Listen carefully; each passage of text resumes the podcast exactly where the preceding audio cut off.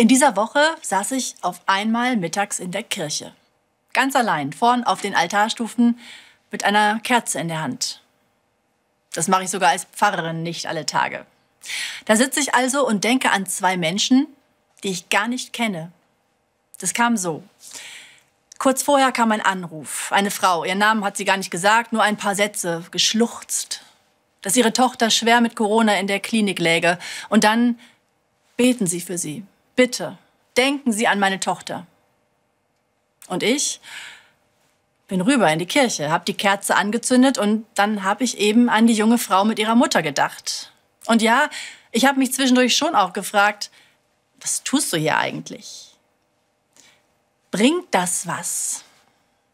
Wenn morgen der große ökumenische Gottesdienst und die nationale Gedenkfeier für die 80.000 Toten und die vielen Leidenden der Pandemie stattfinden, fragen sich das vermutlich auch viele.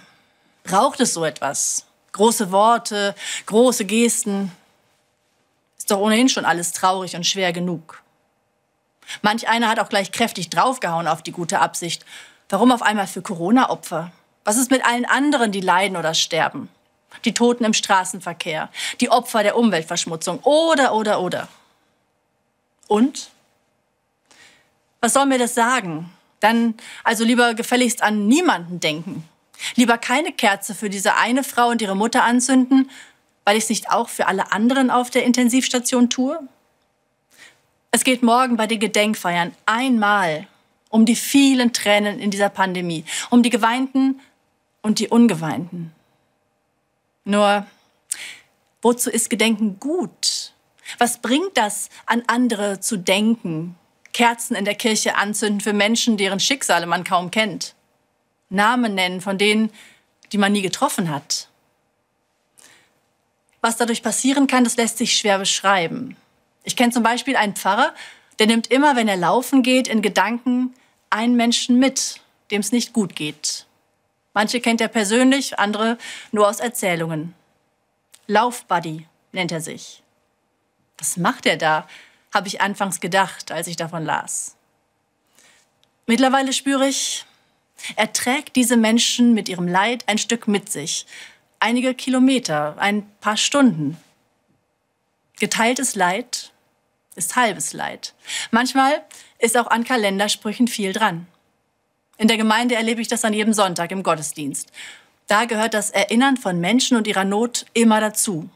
Im Fürbittengebet. In der Hoffnung, dass Gott auf ganz besondere Weise das Leiden mit uns teilt.